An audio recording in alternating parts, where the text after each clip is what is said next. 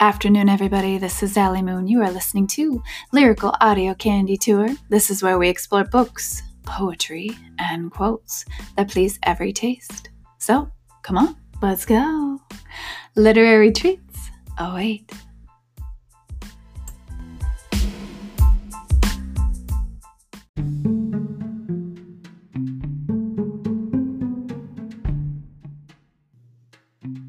All right, everybody. All I have time for is one letter. And this is actually a really long letter. So I hope you enjoy. Enjoy, enjoy, enjoy. All right. Here's letter 71 for you. This is a reading of Dangerous Liaisons, a book by Pierre Choderlos de Laclos. Enjoy.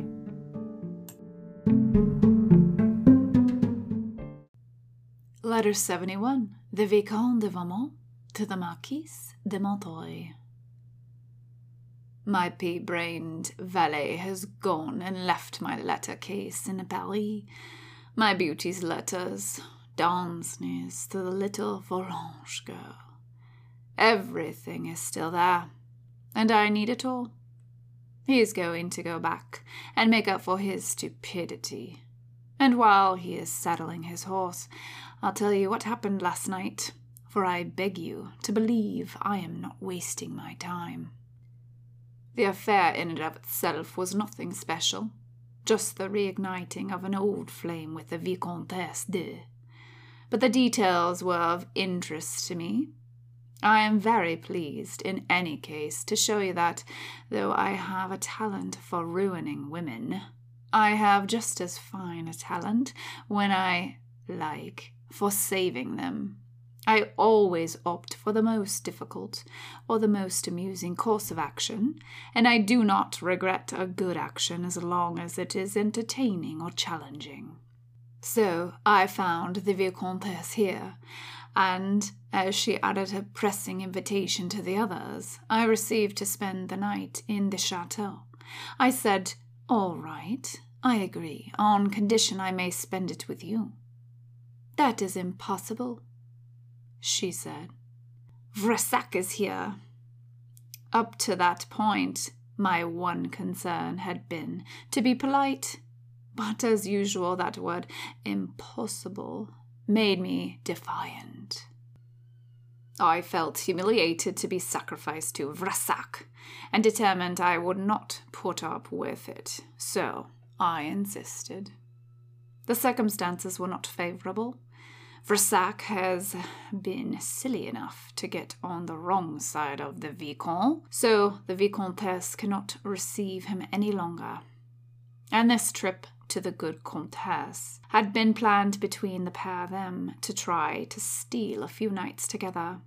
At first, the Vicomte was rather put out by finding Vresac there, but as his interest in hunting is stronger than his jealousy, he stayed. And the Comtesse, in her usual fashion, after having settled the wife in the room off the long corridor, her husband on one side of her, and the lover on the other, and let them sort it out between them. Unfortunately for both of them, I had the bedroom opposite. That very same day, that is to say, yesterday, Vressac, who, as you may imagine, likes to keep the Vicomte sweet. Was hunting with them in spite of not caring very much for it. It was looking forward to making up for the boredom of being with the husband all day by lying in the arms of his wife at night. But I decided he should have some rest after his exertions, and set to think up ways of persuading his mistress to allow him time for that. I succeeded, and managed to obtain her consent that she would pick a quarrel with him about the same time hunting expedition, which, of course, he had only agreed to because of her. You could not have hit upon a worse pretext. But there it is. No one more talented than the Vicomtesse at substituting a bad mood for a reasoned argument though all women do it, and at never being so hard to appease as when she is in the wrong. Anyway, it was not the time for arguments, and only wanting one night, I consented to them making it up the next day. So, she was in a sulk with Versac when he came back. He wanted to know why, and she picked a quarrel with him. He attempted to stand up for himself, but the husband was present, which served her as an excuse to bring the conversation to a halt. So, he tried to take advantage of the moment when the husband was not there to ask her if she would see him in the evening. It was then that the Vicomtesse surpassed herself.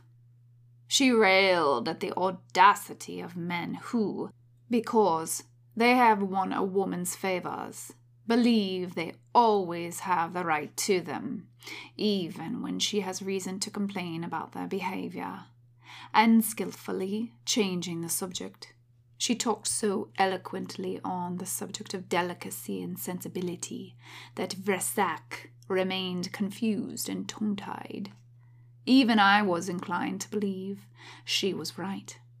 For as you know, I am a friend of both, and was party to their conversation. Finally, she roundedly declared that she would not add the fatigues of love to those hunting, and that she would feel guilty if she were to spoil such agreeable pleasures. The husband came in. Versac was desolated, being no longer at liberty to reply, and addressed himself to me. And after he had at length expounded his arguments, which I knew as well as he did, he begged me to talk to the Vicomtesse, and I promised I would. I did indeed speak to her, but only to thank her and fix the time and place for our rendezvous. She told me that since her room was between her husband's and Versac's, she had thought it was more prudent to go to Versac's room than to receive him in hers. And since I was in the room opposite, she thought it was safer to come to my room. She would come as soon as her chambermaid left her. I only had to leave my door ajar and wait. Everything happened as we had agreed, and she arrived in my room at about one in the morning, wearing no more than beauty snatched from sleep would wear. As I am not a vain man, I shall not linger over the night's details, but you know me, and I was satisfied with my performance. At dawn, we had to separate, and this is where it begins to get interesting. The silly woman thought she had left her door ajar, but we found it shut with the key inside. You cannot imagine the first desperate words of the Vicomtesse. Oh no, I am ruined. It must be said it would be rather amusing to leave her in this situation, but could I allow a woman to be ruined on my account, and I not do the ruining? And should I, like most men, allow myself to be overcome by circumstance? I had to find a stratagem. What would you have done, my love? This is what I did, and it succeeded. I soon realized that the door in question could be broken open, as long as it did not matter if we made a noise. I therefore persuaded the Vicomtesse, not without some difficulty, that she should utter fearful, piercing cries such as Stop thief! Murder! etc., etc. And we agreed that at the first shout I would break down the door, and she would leap into bed. You would not believe how long it was before she could bring herself to do it, even after she had agreed. But, in the end, there was no other possibility, and the door gave way at the first kick. The Vicomtesse did well not to waste any time, for at the same instant the Vicomte and Vressac were in the corridor, and the chambermaid came running without delay to her mistress's bedroom. I was the only one to preserve my composure, and I took advantage of it to go and extinguish a nightlight, which was still burning, and knock it over. For you can see how ridiculous it would have looked to simulate panic and terror with the light still on. I then scolded the husband and the lover for their lethargy, assuring them that I had come running as soon as I heard the shouting, and my efforts to kick the door down had lasted a full five minutes. The Vicomtesse, who, back in bed, had recovered her courage, once more ably backed me up and swore to God that there had been a thief in her room. She protested with great sincerity that she had never been so frightened in her whole life. We hunted everywhere, but found nothing. Then I called the overturned nightlight to everyone's attention and concluded that a rat must have caused the damage and the alarm. My opinion was echoed by everyone, and after the usual old chestnuts about rats, the Vicomte was the first to return his room and his bed, begging his wife in future to keep rats of more peaceful temperament. Versac remained and approached the Vicomtesse to tell her tenderly that it was love's revenge, to which she answered with a glance in my direction. He must have been very angry then, because he took his revenge many times over. But, she added, I am exhausted and I wish to sleep. I was feeling well disposed toward everyone. Consequently, before we separated, I pleaded Versac's cause and brought about a reconciliation. The two lovers kissed, and I was kissed by them both in turn. I was no longer interested in the Vicomtesse's kisses, but I admit that I took pleasure in Versac's. We left together, and once I had received his lengthy expressions of gratitude, we each went back to our beds. If you find the story amusing, I shall not insist you keep it secret. Now, I have had my laugh. It is only fair that the public should have its turn. For the moment, I am only talking about the plot. Perhaps soon we shall say the same of its heroine. Farewell. My valet has been waiting for an hour. I shall only take one moment to kiss you and urge you above all to beware of Prévan. From the Chateau de 13 September 17.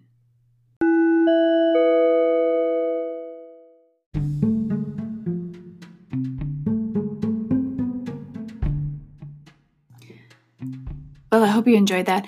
I have to admit, I got a little confused when I was reading this letter. Uh, all the all the words comtesse and vicomtesse and vicomte and all this sort of thing, and I think it has to do with the fact that I don't speak French. Um, probably, yeah. I never took French in high school, junior high, no clue, and so what I get out of this whole letter is that the Vicomte, as we know, Vicomte, our Vicomte, had a lot of fun and they got out of a little pickle when she didn't leave her room ajar like she thought she did. And he really helped her out. So that's what I got out of this letter. I wonder what you got out of it.